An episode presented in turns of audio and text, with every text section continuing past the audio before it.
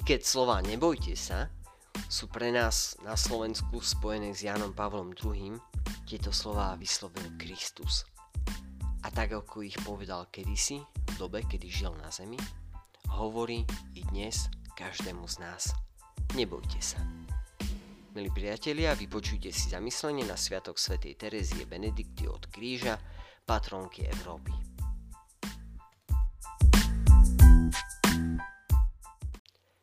Zamyslenie na Sviatok svätej Terezie Benedikty od kríža, patronky Európy. Čítanie zo svätého Evanielia podľa Matúša. Nebojte sa tých, čo zabíjajú telo, ale dušu zabiť nemôžu. Skôr sa bojte toho, ktorý môže i dušu, i telo zahubiť v pekle. Nepredávajú sa dva vrabce za halier a predsa ani jeden z nich nepadne na zem bez vedomia vášho otca. Vy však máte aj všetky vlasy na hlave spočítané. Nebojte sa teda, vy ste cenejší ako mnoho vrabcov. Každého, kto mňa vyzná pred ľuďmi, a ja vyznám pred svojim otcom, ktorý je na nebesiach. Ale toho, kto mňa zaprie pred ľuďmi a ja zapriem pred svojim Otcom, ktorý je na nebesiach. Dnes slávime Sviatok svätej Terézie Benedikty, Edity Štajnovej.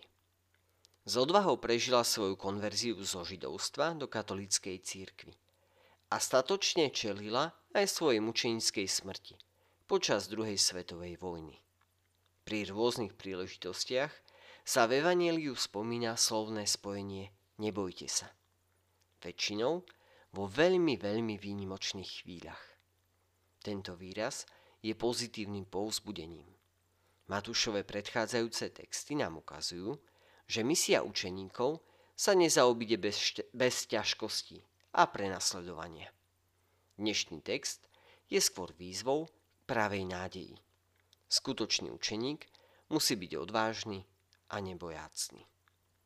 Za týmito slovami môžeme nájsť to, čo církev sformulovala pod názvom Sveta bázeň pred pánom, ktorá je jedným zo siedmých darov Ducha Svetého. Dnešné evanelium predstavuje niektoré charakteristiky tohto daru. Bázeň pred pánom nás pobáda, aby sme vzťah s Bohom prežívali s úctou, s dôverou a s odpovednosťou.